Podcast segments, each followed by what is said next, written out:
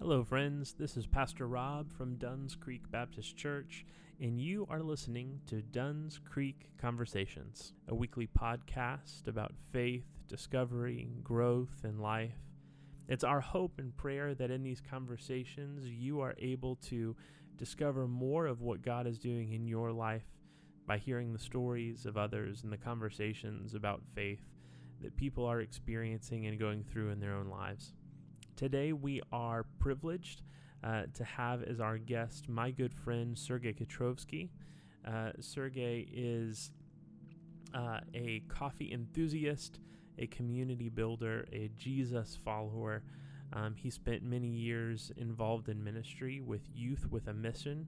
Uh, that's YWAM and he has been all over the world sharing the gospel message. Uh, he currently uh, is serving as a barista um, in a community builder in the north downtown Jacksonville area, and I am so glad to call him my friend and for you to hear the conversation that we had about all the things God has done in his life, all the ways that God is growing him. And it is a long conversation. So I want to go ahead and jump right into it. Um, but I pray that you're blessed by it today. So you and I have known each other for about two years. About so, that seems about right. Um, you for for those who are listening um, from Dunn's Creek, they'll be familiar with you. You came in and uh, preached about a year and a half ago. Right. Um, brought a phenomenal message on community um, that we still talk about today, and I think has impacted uh, the way we look at um, groups culture uh, within the church. And uh, that's not that's not something that was haphazard for you. You have a heart for community and a heart for the way community has developed um, by just from the sheer amount of time you spent um, working with Youth with a Mission um, as a base director, as an as a as a site leader. Um, but that's not your whole story. So um, for for someone who's listening who who doesn't know the the story of Sergey, what do they need to know? Give us give us the Cliff's Notes version of your story. Um, where you're from, where your people from, Yeah. uh, how how that has impacted everything in your life, and, and kind of where you've been, um, and and where are you now? yeah, that's that's a big question, and to give cliff notes is a hard, hard thing, but I'll try my best. Um, basically, um, from the former Soviet Union, I'm an immigrant. You know, we immigrated to the United States for the hope of um, a better future, especially for my dad growing up in Soviet Russia and then moving to the United States and seeing and hoping that this is the promised land for his kids, me and me, you know. So that's how I was raised. Um, my parents were believers when Mhm. I was born, and you know, I was raised with that kind of idea of, you know, God is the center and core of everything you do Mm-hmm. um, and there's really nothing outside of that. Yeah. So God was part of my life the whole time, um, but I think throughout throughout the time of being raised in such a strong God-centered Russian community Mm. um, within an American culture that we didn't understand in American Christianity Yeah. that we had a hard time relating to and understanding, it really put me in a place of I'm seeking, which I Mm. think is wonderful. It was great. It was a place where I wanted to know more about who God is for who I was, not what my Russian culture brought Mm. and what Russian Christianity, so to say, um, taught me. So Um, even even when you had immigrated, you, you moved largely into an ethnic enclave of, of first generation immigrants. Yep, So, definitely. so I mean, you, you were living in the Pacific Northwest, but you were still very much living in Russian communities, speaking Russian almost primarily as a first language. Yes. Uh, and before we lived in the Pacific Northwest, and the reason we came to the Pacific Northwest was because there was a major Slavic movement going from Argentina to Canada. Hmm. Um, when my parents heard about that Slavic movement, they had a lot of people that were related to that and were leading it. Hmm. So they wanted to find a community that could understand their life and where they're at Wow. um, because um, the major impact that immigration, in a sense, like being political refugees, Mhm. um, because they were fleeing from a communist nation, it changed how they just saw everything in the United States. They needed that commonality with the people. So that was a major part. And being raised in that, that's all I knew. You know, I started learning English in kindergarten, taking ESL, never spoke it at home. It was just a school thing. You know, Mm. I I, rem- I started diving into reading the Bible in English when I was 20. Wow. Yeah. So so prior, I mean, so you spent all of your childhood and all of your teenage years, even your even how you understood and how you thought about scripture, you were thinking about it in Russian. Absolutely. Yeah. And, and so it's so interesting because you know one of the the conversations even thinking about in in the modern day church there still is so much uh, I don't want to say controversy but there there's so much sensitivity around translation around translation of scripture that's used and you know we've I think we we know a handful of churches that are they they use one particular translation of the Bible and that's it and so for you, I mean, th- those those conversations had to be somewhat foreign because for you, you're just coming at it of going, I, I know scripture in Russian. Right. So th- there there are people that are going, well, hey, I, I, this is how I know this verse. I know this verse in the King James version and the these and thous, and you're going, yeah, but I I, I know it in Russian. I, we're not even talking the same language, literally. Right. Yeah, and I think one of the things that the Russian Bible has one major translation. Yeah. So going from everybody that I knew that was Russian or Ukrainian read one translation. Yeah. Uh, to moving to doing like a Bible school and discipleship courses where people could be sitting together and all every single person in the group could have a different translation Wow. like that was mind blowing, but that also was like, wait, are we all understanding the same thing? Like because this Hmm. sounds different, that sounds different, but we're all talking about the same thing. So that was big, but that also opened up a door for me to understand the depth of scripture Yeah. because the Russian translation is very old, and a lot of things that were missing in the book were due to translation and how you know language develops. Yeah. So That's incredible. So so here you are uh, in in this you know ethnic enclave, you know Russian Russian Ukrainian kind of Slavic community, uh, a, a thriving church, um, but a thriving church that was was really isolated to kind of one people group. So what what happened for you? What was what was the experience like of you coming into teenage years and into young adulthood? What was it that kind of brought you out of that bubble and, and into maybe a, a growing or changing understanding of Jesus and what your relationship with God looked like? Yeah. Sadly, I, I grew up with a really strong us versus them mentality. Hmm. Um, Unpack that- that, a little bit for us. What do you when you say that? What what is what did that look like for you? What did that mean for you? to a degree, my parents, my family was and felt really not accepted by the American culture. Hmm. And it was basically because they couldn't connect on a relational level due to language. That, that Hmm. was a major thing. Yeah. I mean, no, we didn't prepare for this move. You know, my, my parents just went with what was the doors were opening and they went with what they had. So, with the language, they weren't prepared. And then with the cultural differences, they weren't prepared. A horrible culture shock. Uh, so, that ingrained in us as, as a kid and as a child, and seeing my siblings that we are Russian and they are not. Hmm. Um, so that and that was a big part to seeing really how how I understood my worldview in that center. So I had a, I would say, in school especially, I I had a hard time connecting with my classmates that weren't Russian. Thankfully, my school was ten percent Russian, so we had a huge community. But that still, it made it very difficult. Mhm. Now, when when I, when I hit kind of graduated high school, started seeing okay, what does what does my life look like outside? What what it, uh, outside of high school? Where am I headed in life?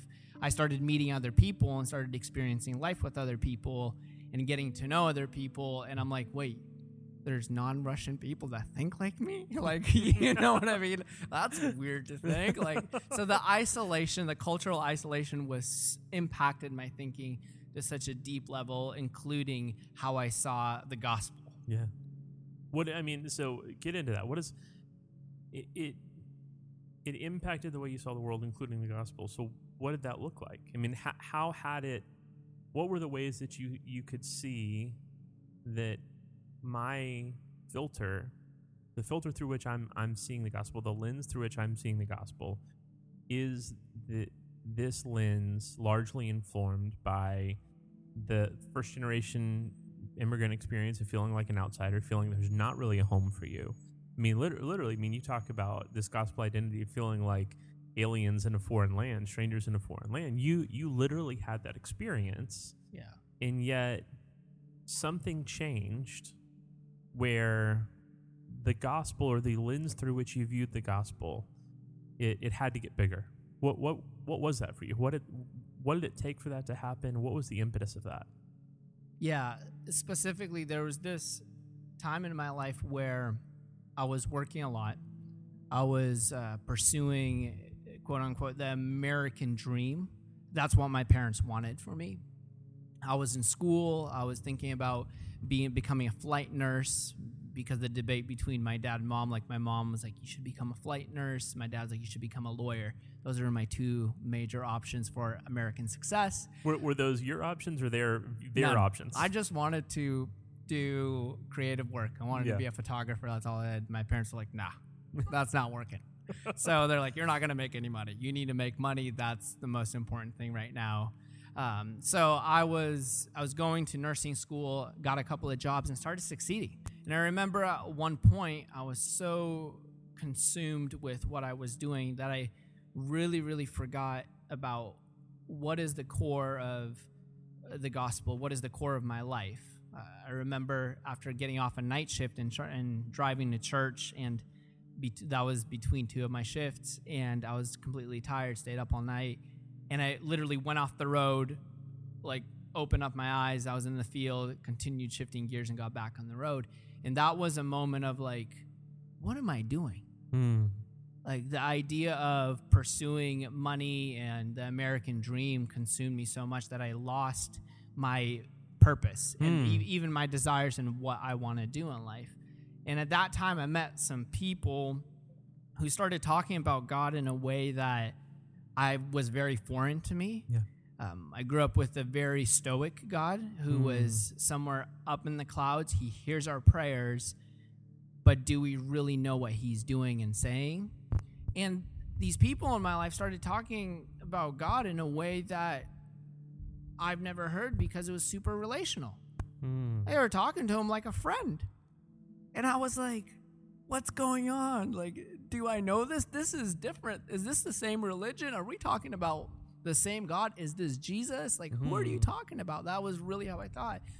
And it produced this anxiety and hunger at the same time in me. Because I'm like, Mm. I want that, but is it okay? Hmm. Uh, Tell me more, but whoa, whoa, slow down. Are you sure you're right? So that's kind of what put me in a place of searching for a deeper meaning of what and who Jesus is. Where does where does YWAM come in to this story? And my understanding is that when it came into your life, YWAM changed everything. Yes, correct. So YWAM's slogan is to know God and make him known. Mm-hmm. So I had a friend who was part of YWAM, and two of my friends were actually transitioning to become on staff at YWAM. And the more they shared about hearing God's voice, uh, the more it intrigued me. Like, okay, maybe maybe this is possible, but it also freaked me out because hearing God's voice from what I knew before YWAM was very scary. It was a scary thing. So I was like, uh, I was hearing them say this, and I'm like, man. And I remember praying. I was like, God, if this is real, like I need a sign. Be- and I was, I didn't know how to hear God's voice personally in my everyday life, so I was really hoping things would align. And now looking back, I'm like, oh, that God said that, God said this, God was speaking about this. So looking back, 2020 is obviously clear. And I, I took a leap for it. You know, there was the entry course in YWAM is the discipleship training school.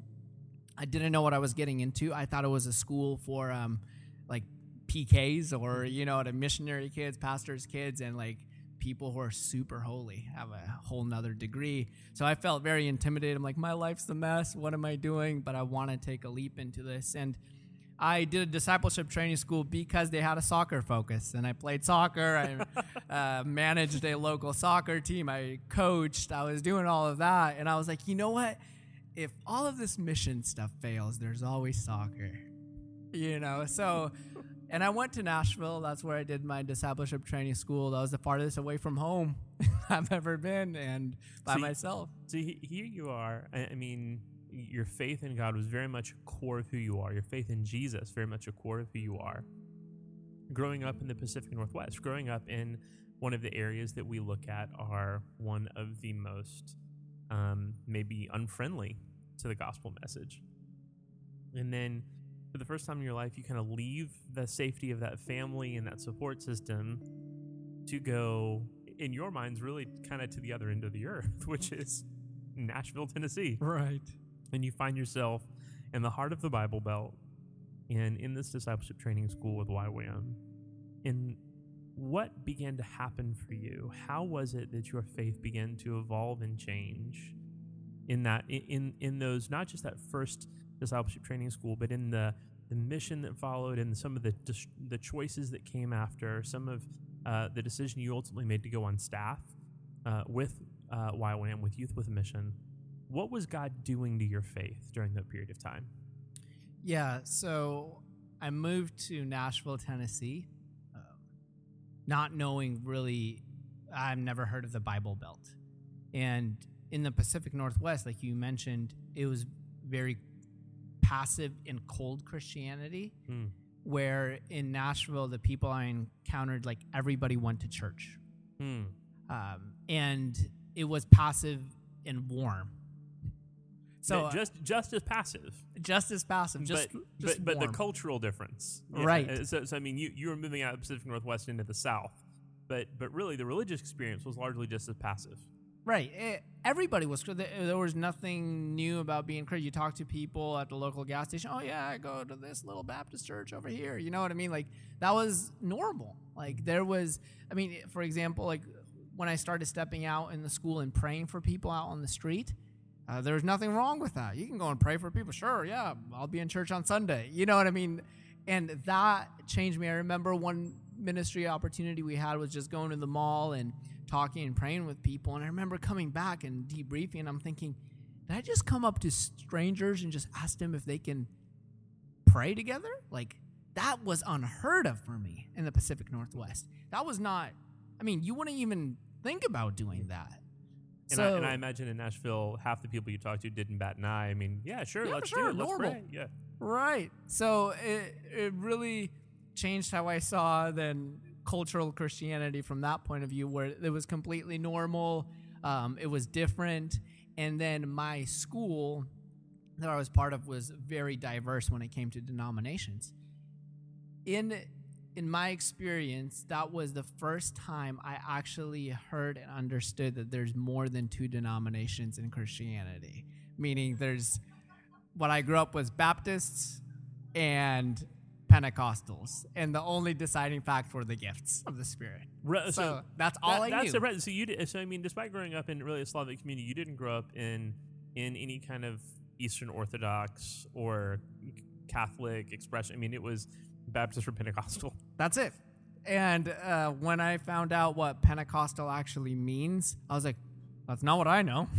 so it was like, wait, what? No, I've never heard of that. What are you talking about? Like, and same thing, like, that's not the Baptist I know. Like, so uh, the dynamic of Christianity in Nashville combined with Youth with a Missions um, goal to see it be interdenominational really expanded my horizon in what God was doing globally. Hmm. Um, so I saw that this Christianity deal is is a big is huge. It's all over and it's very diverse.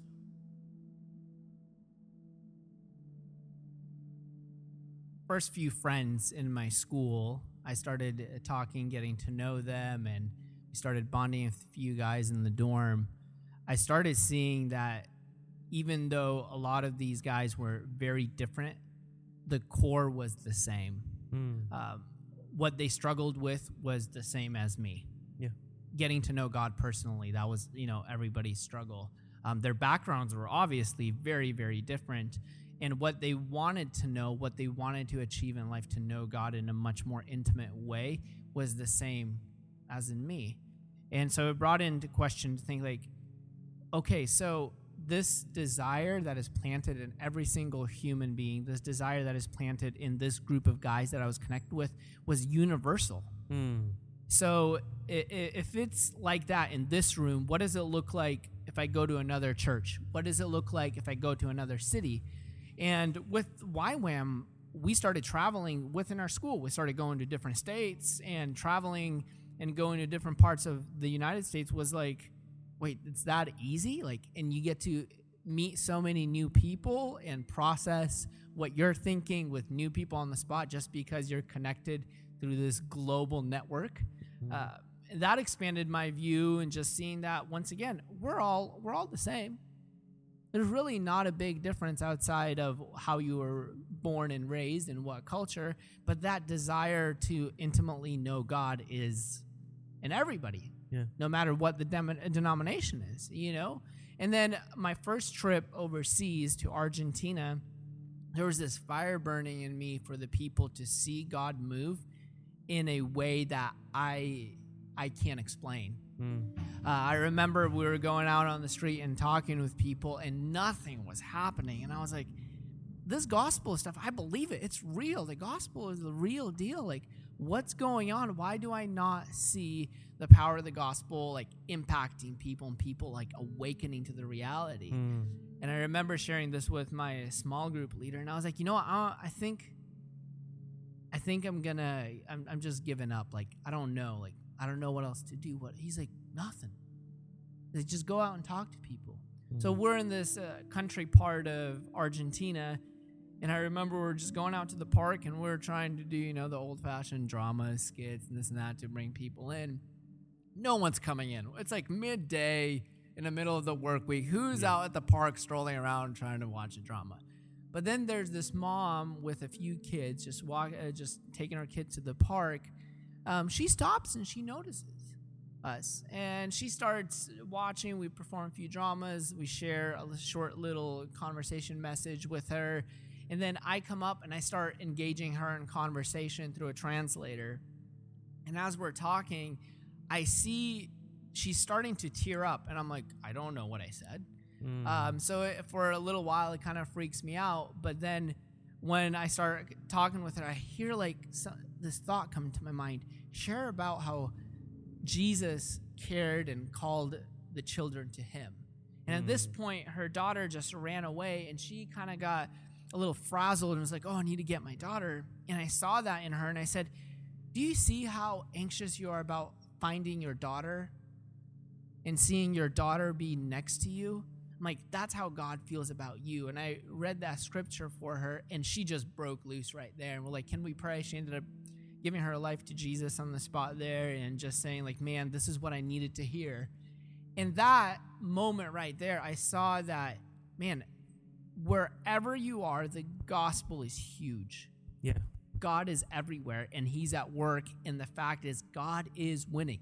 Yeah that this this beautiful picture of a God who is redeeming all things and everybody. Yes. So you had eight eight and a half years the experience of doing that. Um, of, of that largely being your life, building community, building people up, uh, teaching people, developing curriculums so that people can understand a, a personal relationship with Jesus, the power of the Holy Spirit in their lives. And today, you you are um, doing photography. You are um, working as a barista, uh, going through the process of becoming uh, certified as a as a coffee professional, and you have a passion for uh, Indonesia and for um, the coffee of Indonesia and for the people who make and produce that coffee in Indonesia. And so you really seeing coffee as a vehicle, uh, as as as a instrument of the gospel um, in this area of the world. Um, and so there, your heart for missions hasn't changed. But um, your world has largely been flipped up on its head. in in the last year and a half. And and by no means are we wanting you to go into um, every detail of that. Um, and, and we don't want you to disparage anyone, but just talk to us if you can for a moment about um, here you are, years into a, a, a, a walking, loving, faithful relationship with Jesus, and the, unex- the the extremely unexpected has happened. And what has your life looked like? What does your faith look like? How has your faith changed and grown in the last year and a half, going through what you've gone through? And if you want to just share, I mean, just uh, obviously, just maybe just a, a, brief just picture of what what has happened and what that's looked like. Yeah. So if we pick up from my last trip to Indonesia, God really stirred my heart um, to see missions be bigger than a program or an institution or part of what the church does, Mm-hmm. but for missions to be to Yeah. be incarnational. I remember going to Jakarta and walking around and looking at the people and seeing that as I smile at, at these people, the face of God was shining on them. Just the simplicity of that. So I have this, I would say, almost like crazy experience in Indonesia personally. And God creates this vision in me to reach these people through a very personal, non institutional way. And at that point, I was um, at Youth with a Mission, which was being founded and started in St. Augustine.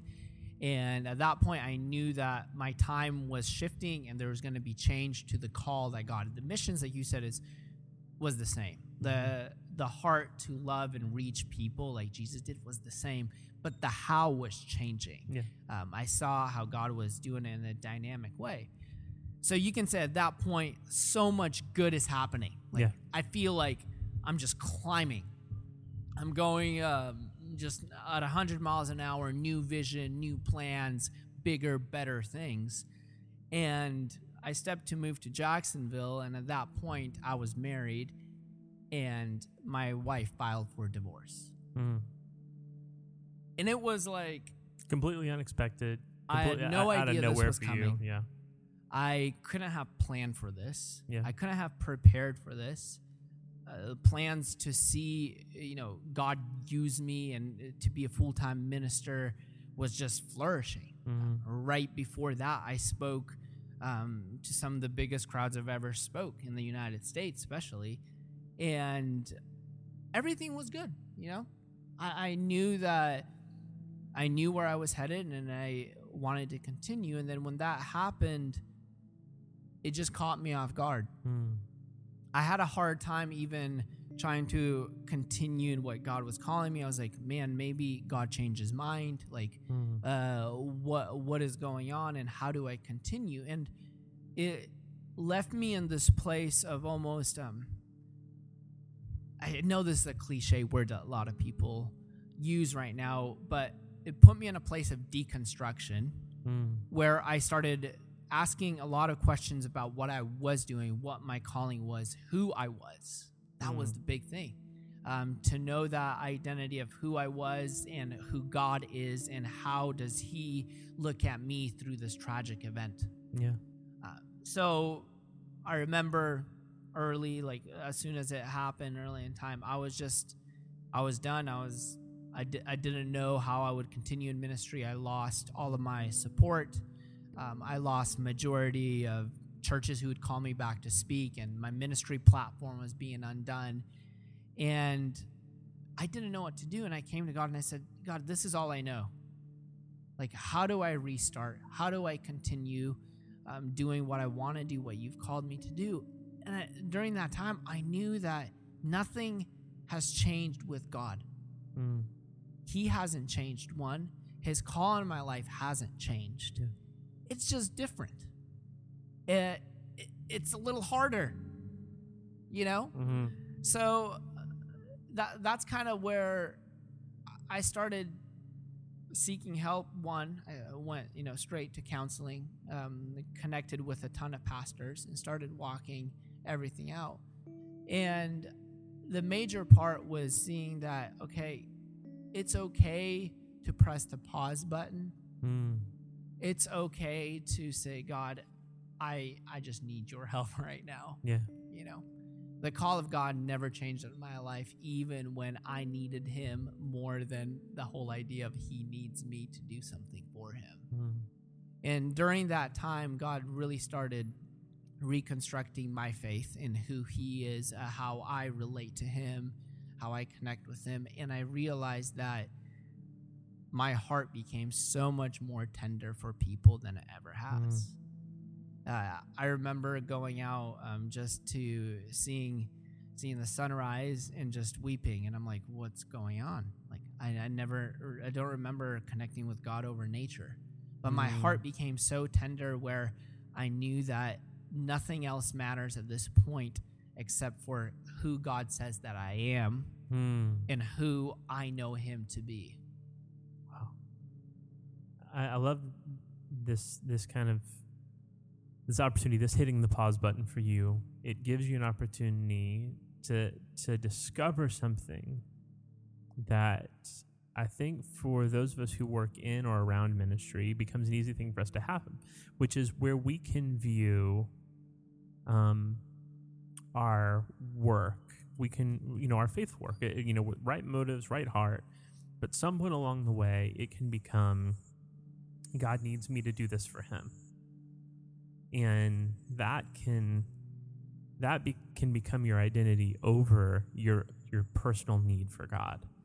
And so this really tragedy that happens in your life, be it a tragedy that happens in your life that brings you back to that place of God, my identity is I need you, not you need me. And Correct. in that shift in identity, really becoming a, a process of softening your heart, not just towards God, but towards other people as well. Because you're not approaching those other people as a project to do, as, as an assignment to complete, but as other people who desperately need the same God that you desperately need. That's such a powerful shift in the way we view others and the way we view the world. And so here you are, you're, you're, I mean, still very much God's calling for your life hasn't changed. God's mission for your life hasn't changed. Um, there's been some healing. Uh, there's been some healthy steps that you've been taking in the last year and a half. Where you're at now, as you look back, not just over the last year and a half, but as you look back over your whole life up till this point, what is what is the primary thing? What is what is the primary picture of faith for you? What does faith mean for you when you're talking to someone about faith? What are you talking about? Yeah, that's that's a big, big question. So when I think about faith, I think some of the cliches still come up, and that's like, you know, faith is the hope of things unseen, this and that, these so-called definitions. But I think I realized that faith is not necessarily defined; it's described. Hmm. And when I describe faith and when I think about faith, it turns me to the time in Matthew, I think it's Matthew 14, I believe, where um, Peter walks on water. And the whole episode is interesting because Jesus tells the disciples, he's like, you should get on this boat, you know, crowd is forming, it's getting late, go, go, go. And Jesus releases the disciples, but then misses the boat. Um, so Jesus then steps out and continues to pursue them. There's a storm brewing, and he walks on water to his disciples, and his disciples see them. They're terrified. And then Peter steps up and he looks at Jesus and he's like, I, I want to know you Mm-hmm. you know he looks at him and he says you know call me out onto the water and when peter steps out he's not looking at okay trying to understand the dynamic of what does this physically mean and you know how is it going to be possible to walk on a liquid Mm. all of that he's consumed with who christ is. Is Mm. this really him? Mm. uh, this is a strange strange thing for them to witness. I mean jesus has done a lot of things but walk on water. I Mhm. mean he's changing the laws of physics here. So peter walks out in the storm gazing at jesus But then when he looks down and he says, Oh, my surroundings, he is in a place where he has to decide what is he going to believe? Mm. Is he going to believe something that is like mystical and there's this awe of like breaking the dynamics of, you know, physical ability? Or is he going to believe in what he knows? He knows water. Mm. He knows that he can sink. And he has that tension. He has that place where he's trying to figure out, like, okay, what is more real for me? And as he continues to drown, Jesus takes him back into the boat. And to me, that's a picture of faith. Mm. That's where it's a tension. You're always, there's always a struggle of saying, okay, what's more real? You know, uh, what I believe I see who in Jesus to be the truth, the way, in the life, or what I believe I see around me. Mm. And I think for me, during my struggles and my pain and suffering, I had to look at my circumstances and I say, these are real circumstances. I, I can't deny my circumstances. A lot has changed. But then I had to say, like, has Jesus changed? Mm. Uh, how, what is he doing now and how is he doing things differently? But it's still the same thing. Mm. So I had to cling to the truth that sometimes was very hard to believe because it wasn't a physical truth. Mm. It was a mystical and spiritual truth that God was reassuring me that, hey, I'm still here. My heart towards you hasn't changed. This is devastating, but the fact is, redemption is always at hand Mm-hmm. you know? And that really helped me understand that faith is much more than a simple let's say oh i'm gonna you know pray a prayer or act a different way. It was dynamic. There was a tension in it. Um, it was an experience that continues going. It's not a one step okay i've done this now i'm gonna do this. It's a place of being with jesus. Mm. Wow, what a treat to have our good friend Sergei Katrovsky with us. Um, that's Duns Creek Conversations for this week. We pray that you're doing well. Pray that God is expanding your horizons and doing phenomenally dynamic things in your faith and in your life. God bless you.